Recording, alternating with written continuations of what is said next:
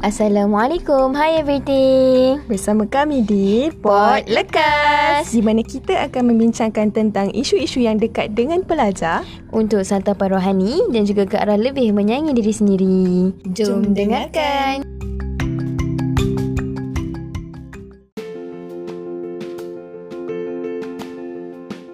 Assalamualaikum. Hai. Selamat datang kembali ke Pot Lekas. Jadi, sudah lama kita tak dengar apa perkembangan Pot Lekas, apa yang kami buat. Jadi, mesti ada yang tertunggu-tunggu apa episod terbaru Pot Lekas.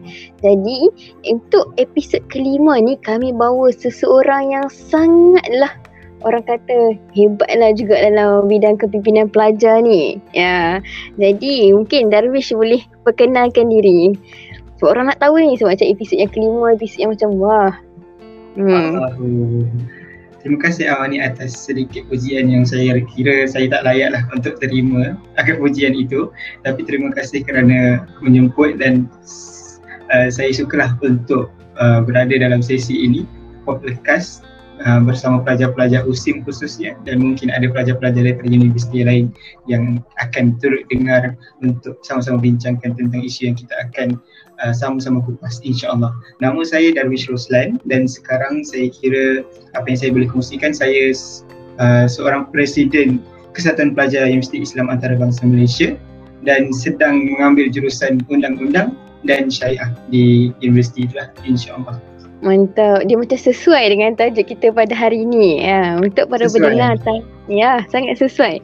Untuk untuk pengetahuan para pendengar, untuk episod kelima kita, ha, apa yang tajuk khas yang kita cuba bawa adalah isu yang saya rasa macam agak hangat lah dalam kalangan uh, belia ataupun uh, remaja. Kerana apa? Tajuk kita pada hari ini kita fokus kepada undi 18 titik bertindih sejauh mana kematangan anak muda. Ha. So macam undi 18, lepas tu parlimen sikit, politik sikit, saya macam ada kena-mengena kan dengan uh, Darwish. Okay. Boleh So, insyaAllah. Para pendengar sedia maklum lah ataupun Darwish sedia maklum baru-baru ni SPR ditarik balik tentang pelaksanaan undi 18 dan sekretariat uh, tak silap saya uh, pelajar UM ada buat satu gerakan demonstrasi untuk macam protes kata macam tak setuju lah untuk kita tarik balik undi 18 sebab benda tu dah dipersetujui dipersetujui tiba-tiba dia tarik balik jadinya saya macam kenapa penting untuk kita laksana ke undi 18 dan macam perlu ke kita buat uh, un, maksudnya macam pilihan raya tu uh, orang yang berumur 18 ni dia dah uh, melibat sama ataupun terlibat dalam undi macam mana Darwish? Terima kasih banyak atas atas pembukaan yang baik. Saya kira perkara yang kita boleh mulakan adalah dengan mengingatkan beberapa minggu dan bulan yang lepas sangat sangat meriah di sosial media kita ataupun dalam perbincangan sesama rakan-rakan pelajar di universiti malah dalam kalangan masyarakat-masyarakat di Malaysia memang agak meriah bila keputusan SPR untuk tarik balik uh, undi 18 daripada terlaksana uh, dalam pilihan raya September 2022 nanti. Saya kira perkara itu sangat-sangat menarik untuk dibincangkan kerana apa? Ada segelintir pelajar umumnya, ramai pelajar yang melaungkan melaungkan ketidakpuashatian. Saya uh, seperti yang Amani sebutkan tadi, UM Hmm. ada buat demonstrasi di peringkat universiti kami, kami uh, bersama dengan UM dan juga UKM kalau tak silap kita ada keluarkan juga kenyataan bersama meminta penjelasan kenapa uh, keputusan sedemikian dilakukan oleh kerajaan.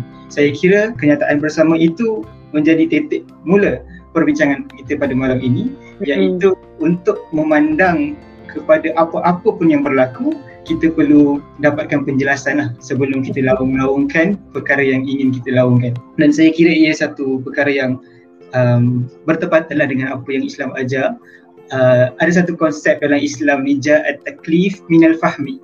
Datangnya rasa tanggungjawab untuk melakukan sesuatu itu dia tak patut datang daripada media sosial, dia tak, tak patut datang daripada mimpi, dia tak patut datang daripada perkara-perkara macam ajakan kawan-kawan ataupun macam mana rasa tanggungjawab untuk melakukan sesuatu itu datang sebenarnya daripada fahmi, kefahaman. Maka saya kira baguslah podcast ni untuk kita bincangkan kenapa ataupun perlu ke kelayakan ni, kelayakan mengundi pada umur 18 ni diterapkan. Okey, untuk menjawab persoalan Amani, saya kira untuk soalan pertama ni saya sebenarnya tak ingin kupas panjang sebab rugilah kita punya perbincangan hari ini kalau jawapannya ada pada permulaan perbincangan kan. Okay. Saya kira uh, saya ingin tekankan satu, sebelum kita fikir tentang keperluan tu, kita kena fikir bagaimana kita punya usaha tu sudah dilakukan atau belum untuk okay. memahami tentang apa yang kita bincangkan. Okay. Iaitu tentang keperluan, tentang kepentingan dan paling pentinglah di mana kita letakkan diri kita dalam skop perbincangan. Adakah kita faham perkara ini berkenaan dengan diri kita ataupun kita sekadar laung, laung kita laung-laungkan kerana orang lain laungkan. Macam conformism. Itu perkara yang uh, saya kira bukan sahaja Islam pandang tidak baik tetapi sebagai seorang manusia yang punya jiwa insan yang mulia mengikut tanpa ilmu itu tidak patutlah. Dan mm-hmm. Uh, mungkin kita boleh teruskan kalau ada soalan lain uh, untuk kita kupas tentang uh, perlu atau tak perlu? Saya saya stop dulu jawapan saya kat sini ya, uh, insyaAllah. Okey, kita stop kat mana perlu ataupun tidak perlu undi 18. Jadi uh, untuk kita macam sebab kita pun sembang santai kan. Tapi macam sembang santai kita tu biarlah semua orang dapat jelas dan faham. Sebab tadi ada rijat takrif minal fahmi. Kita nak orang faham. Kita nak letakkan dan kita nak orang fikir apa kepentingan, kat mana keperluan undi 18 itu. Saya ada terbaca uh, beberapa artikel lah antara artikel yang macam menyokong keperluan undi 18 tu. Antara satu faktor adalah uh, orang yang berumur 18 ni dia dah ada tanggungjawab kepada negara. Maksudnya dia dah dia sebenarnya dia dah melibatkan diri pun dalam uh, pembangunan. Maksudnya macam contoh orang yang berumur 18 ni dia dah boleh berkahwin dia dah boleh maksudnya sign dia macam dia nak buat sesuatu tu macam dah dah boleh lah terima. Jadi hmm. kenapa orang yang 18 ni dia, dia pada daripada segi macam tu dia boleh. Tapi untuk mengundi tidak boleh uh, macam tu. Jadi bagi pendapat saya, undi 18 ni macam uh, macam Darwish cakap tadi tu, kita kena tengok balik kepentingan dan keperluan dan dia macam tak perlu pun untuk kita terlalu mengikut uh, sama ada umur 18 tu, oh, dia dah layak lah sebenarnya. Uh, macam tu. Betul sangat Aman. Bagus okay. Amani membaca. Okey, tapi ada yang mengatakan penerimaan masyarakat tentang undi 18 ni dia lebih kepada uh, yang negatif yang macam masyarakat dia menolak sebab apa dia hmm. melihat kepada anak remaja sekarang ni yang berumur 18 ni dia macam tak berumur 18. Maksudnya macam dia punya pemahaman, dia punya pemikiran apa yang dia apa sebenarnya yang dia nak. Macam mana yang uh, saudara Darwish cakap tadi, dia ikut apa yang orang ikut. Dia laungkan apa yang orang laungkan. Dia macam tak betul-betul faham, dia tak betul betul-betul jelas tentang sesuatu isu tu. Dia cuma ikut. Jadinya macam contoh macam sekarang ni, macam hiburan terlalu banyak, anak muda kita senang terpengaruh. Jadi sebab itulah macam masyarakat percaya bahawa undi 18 itu tidak perlu pun dilaksanakan melihat kepada anak muda sekarang. Tapi dalam masa yang lain, saya pandang anak muda itu dia perlu terlibat dah daripada umur 18 Maksudnya macam tak perlu pun untuk tunggu 21 baru nak mudi 21 baru nak fikir tentang hal politik negara Nak fikir pasal pembangunan negara. Sebabnya dia agak Bagi saya bukan agak terlewat Tapi dia macam uh, Orang macam tak ambil tahu lah macam uh, apa yang berlaku uh, pada PRU yang belum ni. Maksudnya macam hmm. bila belia tu dia naik dia macam terus macam undi orang itu atas uh, manifesto itu saja. Faham? Macam tu. Hmm. jadi dia tak betul-betul faham dia tak betul-betul kaji tentang satu parti politik ataupun macam mana pentadbiran negara itu. Pasti bila dah ditaburi oleh janji-janji manis ha dah tak nak buat apa kita kena tunggu next PRU lah so bagi saya undi 18 itu uh, undi untuk kita laksanakan undi 18 itu uh, kita perlu tengok balik macam mana kita nak prepare dia bukan sekadar orang yang berumur 18 tu dia terus macam boleh undi tak dia lihat kepada macam mana kita nak educate kita punya belia, kita punya anak remaja, kita punya sistem. Itulah pendapat saya pasal undi 18. Masya Allah. Ini macam boleh UIA jemput pula Amani lepas ni untuk kehadiran perbincangan. Okey, apa okey apa perasaan Darwish? Uh, kan Darwish tadi kata uh, UM, UKM dengan UIA buat satu kenyataan tentang uh, tindakan SPR menarik balik undi 18. So secara peribadinya ataupun kita boleh kata simpulkan daripada apa yang Darwish apa yang UIA dah nyatakan apa pendapat Darwish sendiri? Okey, saya rasa ini antara apa yang saya boleh kongsikan lah kepada kawan-kawan pelajar di USIM serta saya kira perlu didengari oleh rakan-rakan pelajar di universiti lain pun malah masyarakat kita yang utama. Uh, langkah awal kami apabila mendapat tahu keputusan kerajaan menarik balik itu kami agak terkejut lah. Cuma terkejut itu bukan langkah lah. Itu automatic response ni kita terkejut dan kita buat groundwork lah. Maksudnya kita berkumpul kita fikirkan waktu tu proses dia ataupun situasi dia memang kita dahagakan penjelasan.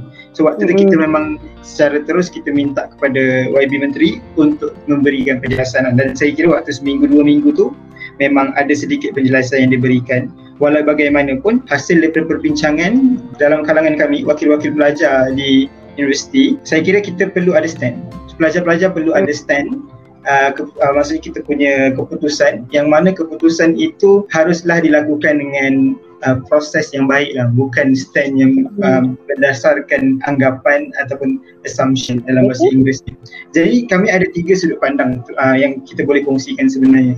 Antara antara sudut pandang sudut pandang yang boleh mempengaruhi keputusan yang kita buat itu adalah yang pertama sudut pandang persepsi masyarakat dan pelajar-pelajar kita ni lah tentang sudut pandang persepsi ataupun asumsi. Perkara yang uh, disebut-sebutkan di media sosial disebut-sebutkan di uh, di mana-mana platform oleh netizen dan masyarakat.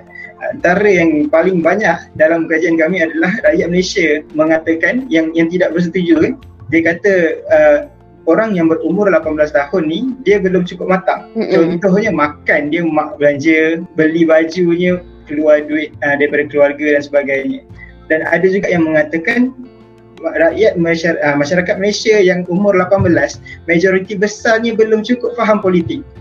Betul. Maksudnya dia baru kalau ikut schedule atau period kehidupan di Malaysia 18 hmm. tahun tu baru sahaja keluar sekolah. Yang mana dalam sekolah kebanyakannya tidak terdedah dengan politik lah dengan fokus pada pembelajaran dan uh, pembinaan nilai insan kepada individu kan.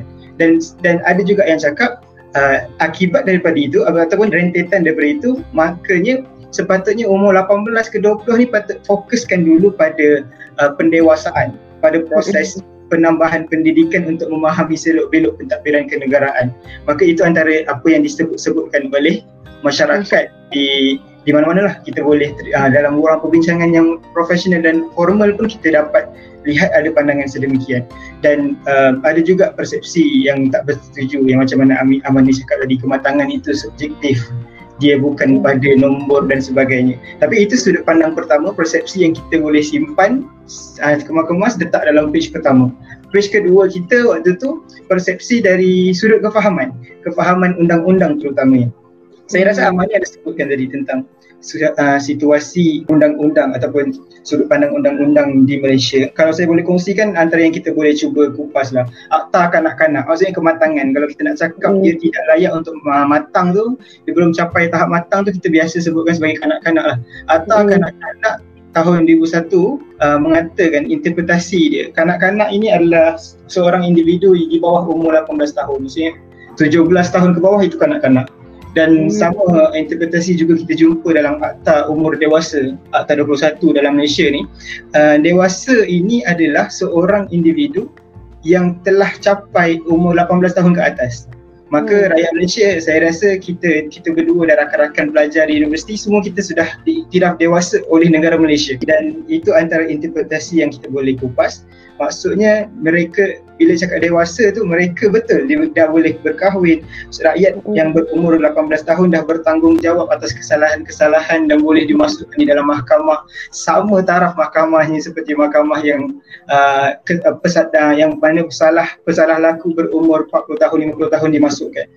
Um, umur 18 tahun juga boleh membuatkan satu kontrak perjanjian itu sah dan hmm. boleh mengikat antara pihak-pihak. Umur 18 juga boleh kita ambil lesen memandu. Umur 18 tahun juga sudah melayakkan seorang rakyat untuk memasuki sektor uh, pekerjaan kerajaan. Contohnya tentera, um, contoh lagi SPA. Ada banyak sektor pekerjaan dalam bawah kerajaan yang sudah melayakkan uh, rakyat umur 18 tahun untuk memasuki ke alam pekerjaan.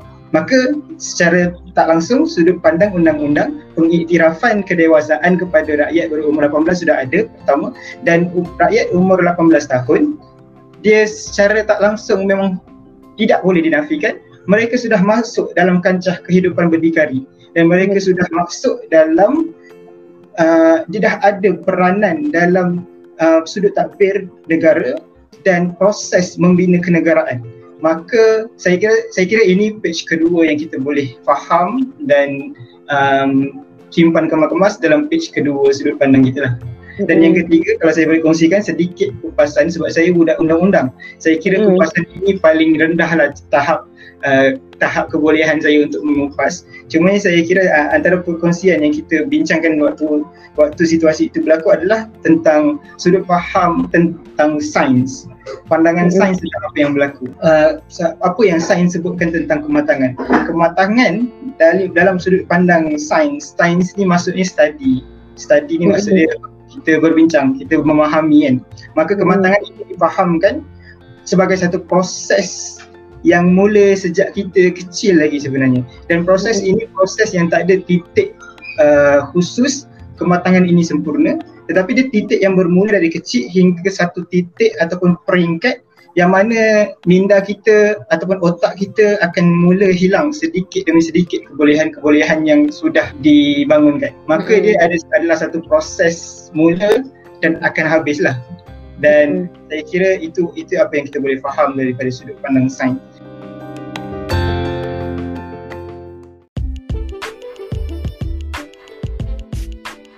Nak tahu apa sambungannya? Nantikan episod Lekas pada minggu yang akan datang bersama-sama dengan saudara Darwish dan juga saudari Amani hanya di Pot Lekas SRCUSIM. Jangan lupa share dengan kawan-kawan.